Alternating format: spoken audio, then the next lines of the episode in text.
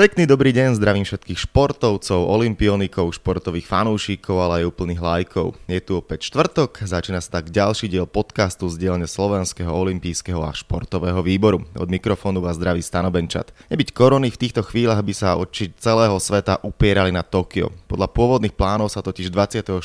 júla mal začínať najväčší športový sviatok. Vieme však, čo sa stalo, pandémia všetko pozmenila a tak sa olympijské hry prvýkrát v histórii preložili. Ich nový začiatok je naplánovaný na 23. júl, rok 2021. Mali by sa teda začínať presne o rok. O prípravách optimistických alebo pesimistických scenároch sa budem v dnešnom podcaste rozprávať s vedúcim slovenskej výpravy Romanom Bučekom. Pekný dobrý deň. Dobrý deň, prajem. Tak začnem tak možno hollywoodsky námec filmu Návrat do budúcnosti. Budeme teraz striedať časové pásma a diania. Začneme v minulosti. Pred pol rokom vlastne bola pokojná situácia, alebo relatívne pokojná, ešte sa nič veľké vo svete nedialo. Prichádzali prvé informácie o tom, že nejaká korona je v Číne Veľmi rýchlo sa to dostalo do Európy a už vieme potom, aký extrémne rýchly spád nastal. Ako ste prežívali vy to obdobie pred pár mesiacmi, kedy na jednej strane pomaly vrcholili prípravy na olympijské hry a následne prišiel zásah z hora, pandémia až samotný odklad hier? No nás táto situácia zachytila v prvom prúde príprav. Musím povedať, že sme mali už na 90-95% všetky veci e, nachystané, veď boli to v podstate 4 mesiace do e, odchodu na olympijské hry. Eh, mali sme zarezervované a potvrdené letenky, eh, rozvrhnuté ubytovania, dohodnuté hm, logistické služby, prepravu materiálu. No a táto situácia, teda rozšírenie pandémie po celom svete e, nás, musím povedať, zaskočila. Sledovali sme vývoj, e, ako ste spomínali, od momentu, kedy to prepuklo v Číne. Najprv sme tie obavy ani nemali moc veľké, len sme sa stráchali, alebo mali sme obavy o to, aby sa to nerozšírilo e, z toho Wuhanu ďalej do ďalších krajín, ale Čočer nechcel, nakoniec e, by som povedal, tá rozbuška, ktorá nastala v Taliansku, zasiahla potom aj celý svet. Prezident Slovenského olympijského a športového výboru, pán Siekel, bol vlastne úplne tesne, tesne predtým, ako to prepuklo aj u nás na, nazvime to také inšpekcii, pozrieť sa v Tokiu, ako to vyzerá. Vy ste tam boli rok predtým, aké ste možno mali celkovo dojmy z toho a potom aj keď ste sa rozprávali s prezidentom, aké to bolo, aké ste z toho mali pocity, dojmy? No je pravda, že sa kolegovia vrátili, e, myslím, že jeden deň predtým, než prišli do platnosti tie sprísnené opatrenia u nás, takže stihli to, by som povedal, len tak tak. Eh, spomínali, že v Japonsku ani počas cesty neboli nejaké mimoriadné eh, udalosti alebo nejaké opatrenia. Ale zas eh, musím spomenúť aj športovcov, ktorých zastihla táto pandémia počas športovej príprave a výcvikových kempov v zahraničí a začínali riešiť vlastne už návrat naspäť, lebo nevedeli odhadnúť, aký bude vývoj situácie. Áno, tak e, najťažšie to pochopiteľne zvládajú alebo zvládali samotní športovci, ktorí mali nejaký cyklus, pripravovali sa na olympijské hry. Ako často ste s nimi boli v kontakte a tie odozvy z e, ich strany, ako ste ich vnímali? Musím povedať, že s tými, ktorí boli napríklad v zahraničí, s ich trénerom, s, s trénerom rýchlostných kanoistov som komunikoval a hľadali sme možnosť, ako by som povedal, uľahčiť ten návrat, lebo boli tam e, spolu aj s českými reprezentantami, ktorí ako náhle sa situácia v Európe zhoršila, tak e, sa začali, začali hľadať možnosti, ako sa vrátiť domov.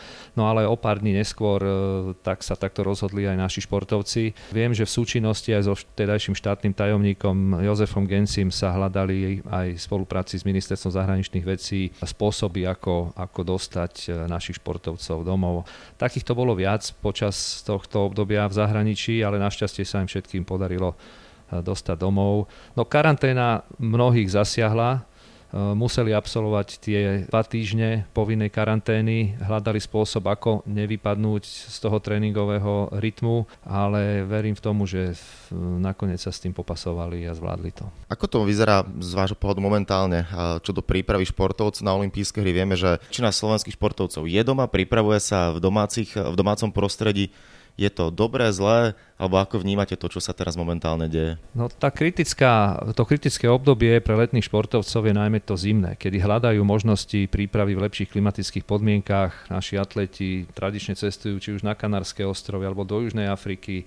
Naši vodáci sa pripravujú vodní slalomári v Austrálii.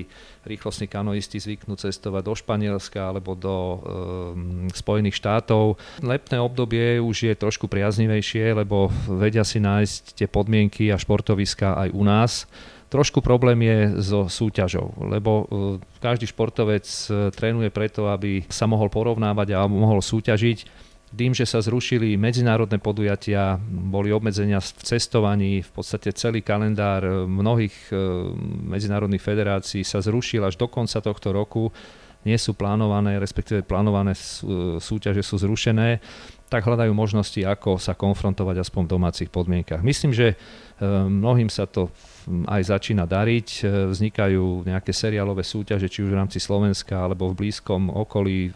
Viem, že boli súťaže aj v Čechách, e, takže hľadajú aspoň takéto nejaké núdzové riešenie. Až toľko slovenských športovcov ešte nemalo istotu miestenky na olympijské hry. Ako je to s kvalifikáciami? Čo všetko sa možno v nich zmenilo? Respektíve zvažuje sa, že bude menší počet športovcov na olympijských hrách, že sa to sprísni?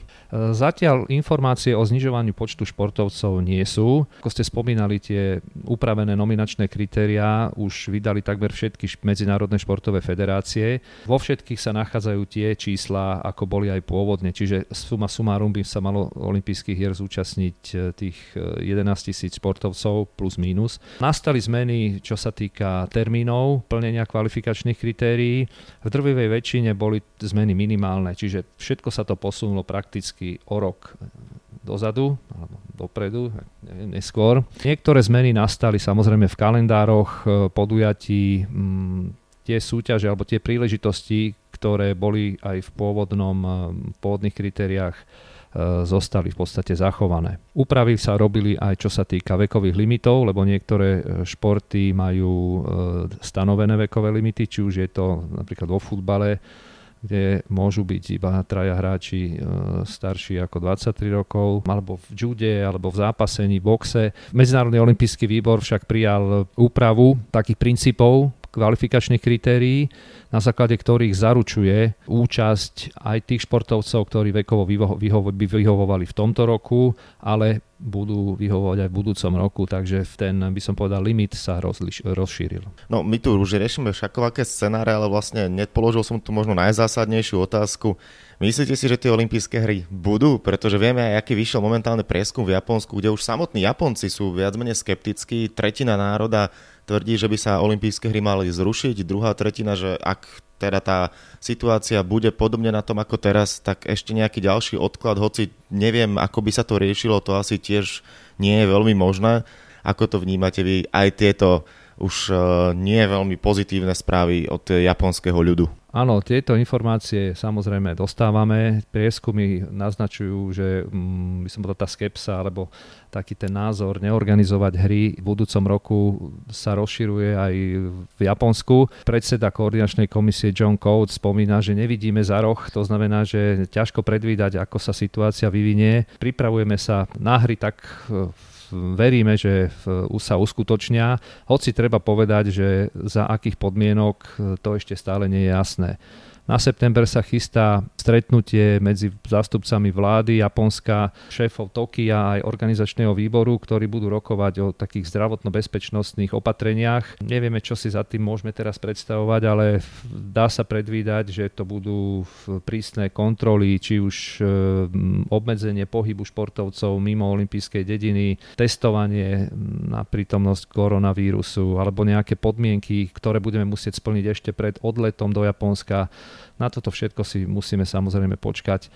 Od tohto sa samozrejme odvíja aj celý harmonogram logistického zabezpečenia, najmä nastavenie termínov odletov, takže v tejto fáze stále čakáme. Ešte keď e, sa rokovalo o pôvodných olympijských hrách, teda rok 2020, e, bolo tam viacero scenárov. Jeden z nich e, bol aj ten, ktorý samozrejme ale potom Tomás Bach vylúčil a to by boli olympijské hry bez divákov. Stále je však táto možnosť plus minus v hre možno nejaký obmedzený počet, s tým počítate? No mm, áno, takto sa vyjadril, že olympijské hry bez divákov nie sú olympijské hry a že také hry nechceme, ale ten vývoj mm, je nepredvídateľný a ja si myslím, že aj s veľmi obmedzeným počtom divákov na športoviskách ehm, tie hry za určitých okolností sa môžu zorganizovať. Naozaj ťažko teraz predpokladať. Či tá neúčasť divákov bude ten najdôležitejší a rozhodujúci argument v prípade teda neorganizovania hier, alebo e, či sa to, mm, by som povedal, bude tolerovať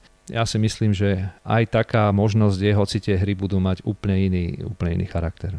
Ja už som dokonca, ale to sú úplné fantasmagórie, keď to tak poviem, čítal rôzne záležitosti ako by to mohlo vyzerať, eh, nazvime to tak, že online olympijské hry niečo, eh, že by sa iba vysielalo prakticky bez divákov, respektíve nejaké takéto možnosti. Je to, sú to také scenáre, že jednoducho naozaj pred pol rokom, ako som povedal, nikto si nevedel niečo podobné predstaviť a teraz totálne sci-fi. Máte pravdu, lebo v viacerých športoch sa takéto, by som povedal, online um, súťaženie odohralo, či už to boli súťaže v automobilových uh, pretekoch alebo nejaké cyklistické súťaže, jednoducho športovci využili momentálne technológie, či už trenažéry alebo nejaké prenosové zariadenia a súťažili v tom virtuálnom priestore. No, je to súťaž, ale ten, by som povedal, spoločenský efekt, to stretnutie, pozbudzovanie divákmi na tom jednom mieste, e, to je to, čo ten šport robí samotným športom a ak teda bude vývoj takýto, ako ste aj vy naznačili,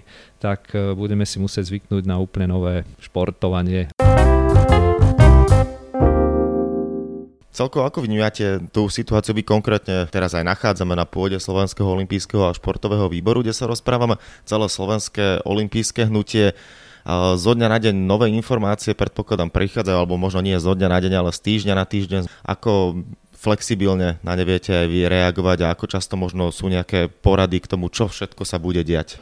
No my máme, nechcem povedať, že každodenný, ale dosť častý kontakt s organizačným výborom mávame aj také online eh, konferenčné hovory, kde si v podstate odovzdávame informácie, ale keďže celý ten vývoj, aj čo sa týka kvalifikácií, je pozastavený, tak sú to skôr také formálne debaty. Jednoducho, my sme zastali 4 mesiace pred eh, odchodom na, na olympijské hry a mm, asi nadviažeme v tom istom termíne na budúci rok. Samozrejme, obrazne povedané, lebo tie prípravy, či už ako som spomínal, rezervácie leteniek a dopravy materiálu, ubytovania, tak tie budú samozrejme predbiehať. My si v podstate zopakujeme celú tú prípravu ešte raz. Z Japonska, respektíve od organizátorov uh, olympijských hier, takže teda MOV plus Tokio, uh, prichádzali správy o tom, že samotný odklad, koľko peňazí bude stáť, vyčíslilo sa to na niekoľko miliard dolárov, obrovská suma, ktorú si mnohí z nás ani nevieme predstaviť.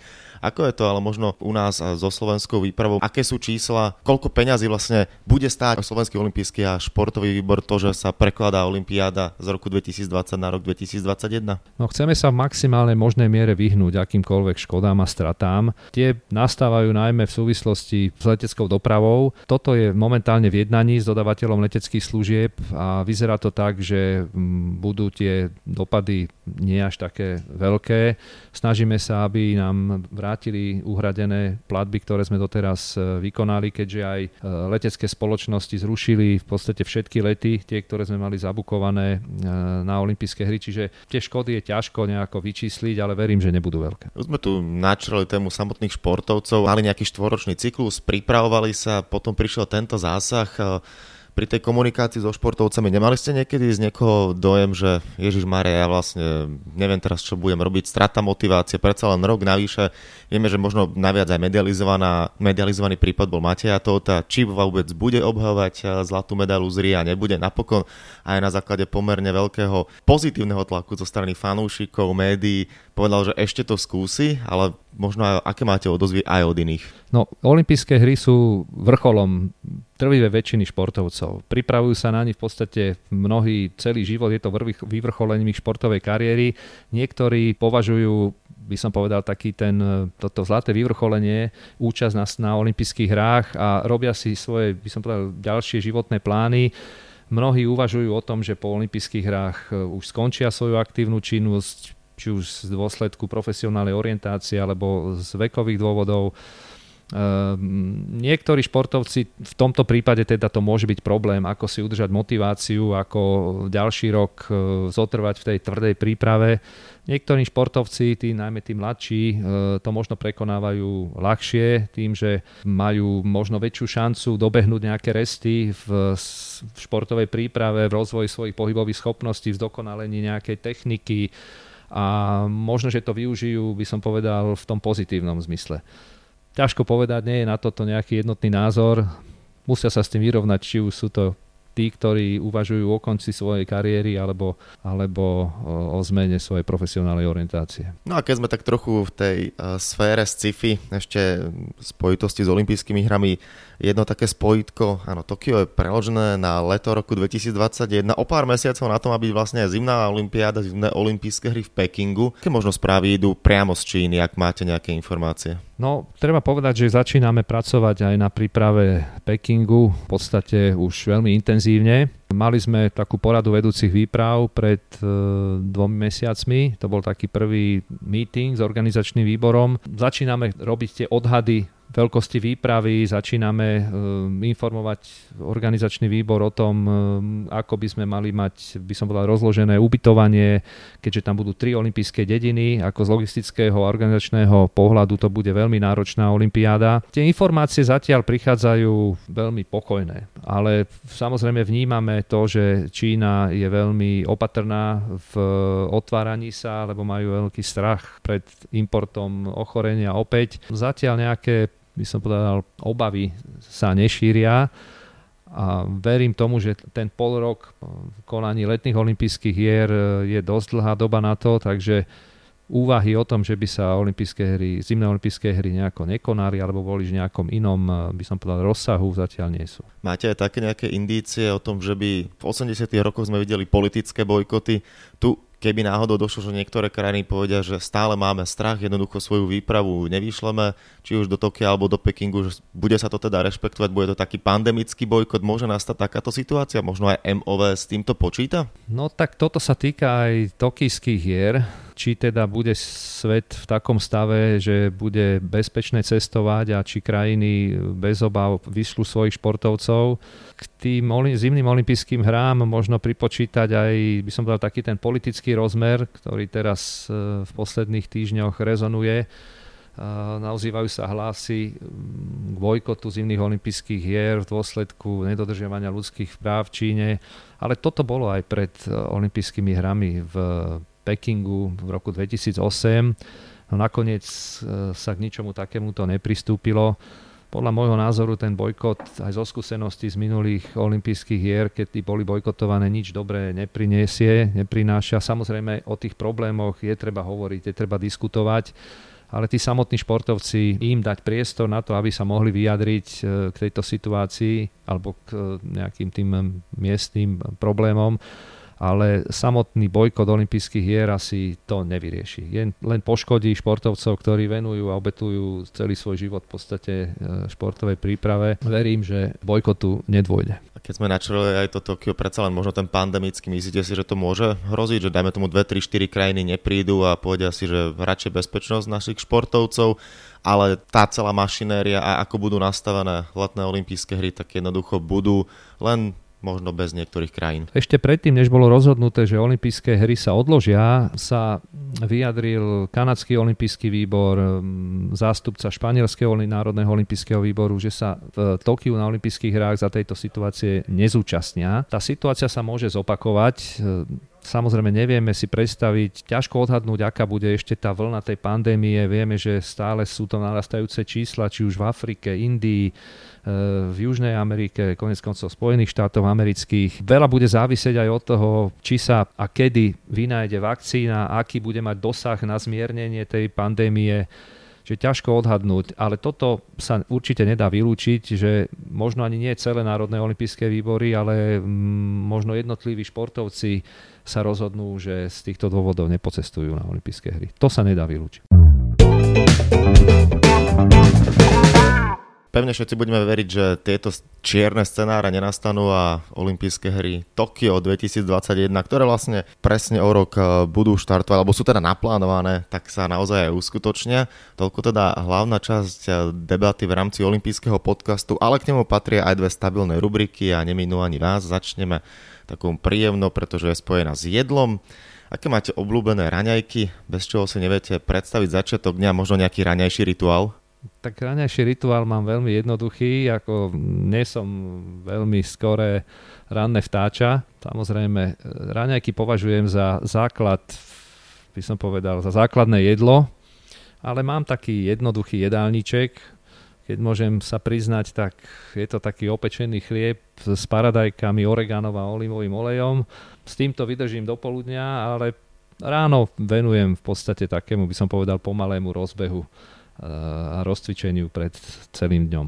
Tak a poďme na záverečnú časť a to je quiz. Sú pre vás pripravené tri otázky, tak ako pre každého hostia, spojené pochopiteľne s olympijskými hrami. Olympijská štafeta a pochodenie olympijského ohňa to je jeden zo symbolov samotných hier, ale viete, na ktorých olympijských hrách mohli diváci vidieť prvýkrát štafetu s olympijským ohňom? Dám vám 4 možnosti. Buď to bolo Los Angeles 1932, Berlin 36, Melbourne 56 alebo Tokio 1964. Typnem si, že to bol Berlin 36. Správna odpoveď, je to Berlín. Prvýkrát teda v Nemecku mohli vidieť eh, diváci štafetu s olympijským ohňom. Poďme na druhú otázku. V ktorom športe z tých pôvodných antických hier v rámci súťaženia bolo povolené lámanie prstov? Buď to bolo zápasenie, jazda v záprahu na koňoch, bolo to pri behu alebo v boxe?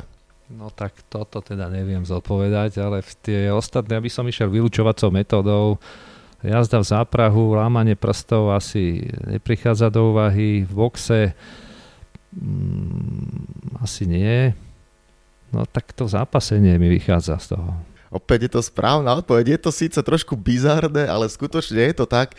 Ale boli tam predsa len aj nejaké pravidla. Napríklad nemohlo sa hrísť, po prípade udrieť súpera do citlivých partí. Takže už tedy na toto si dávali pozor. Ale zlomiť prsty bolo povolené v tom čase. Poďme na záverečnú tretiu otázku. Tá vždy býva spojená s Japonskom, keďže v Japonsku pevne všetci teda veríme, že budú najbližšie olympijské hry.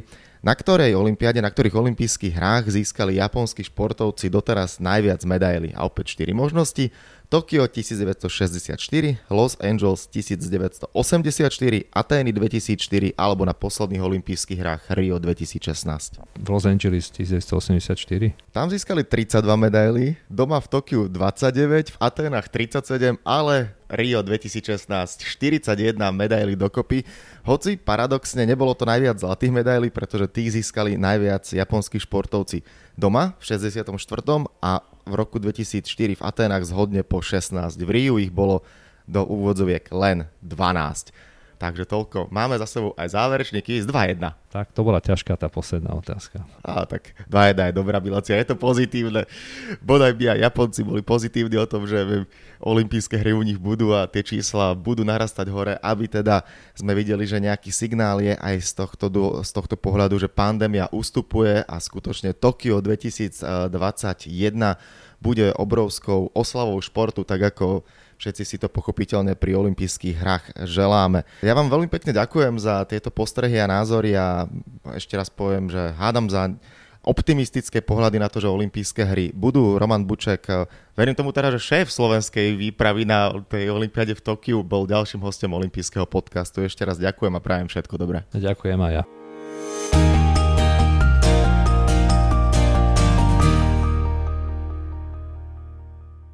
Tak, a to je na tentokrát všetko. Dúfam, že sa vám náš podcast páčil. Prihláste sa na jeho odoberanie vo svojej podcastovej mobilnej aplikácii na platformách Google Podcasty, Apple Podcasty a Spotify. Podcast môžete podporiť tým, že ho odporúčite niekomu z okolia alebo náš podcast ohodnotíte na Apple Podcastoch, veľmi nám to pomôže. Všetky olympijské podcasty nájdete na stránke www.olympic.sk lomka podcasty. Svoje postrehy, názory na aktuálny podcast mi pokojne napíšte na môj mail stanobencat.gmail.com Rovnako tak mi môžete napísať tipy, s kým alebo na akú tému by ste chceli počuť podcast v budúcnosti. Volám sa Stanislav Benčat a budem sa tešiť na vás pri ďalšom dieli. Tak teda zatiaľ sa majte a všetko dobré. Olympijský podcast vám prináša exkluzívny partner Slovenského olympijského a športového výboru, spoločnosť Typos, generálni partneri Toyota a 4F, hlavní partneri Dôvera, Bila, Slovenská sporiteľňa, Kooperativa, SPP, Matador a partner Granden.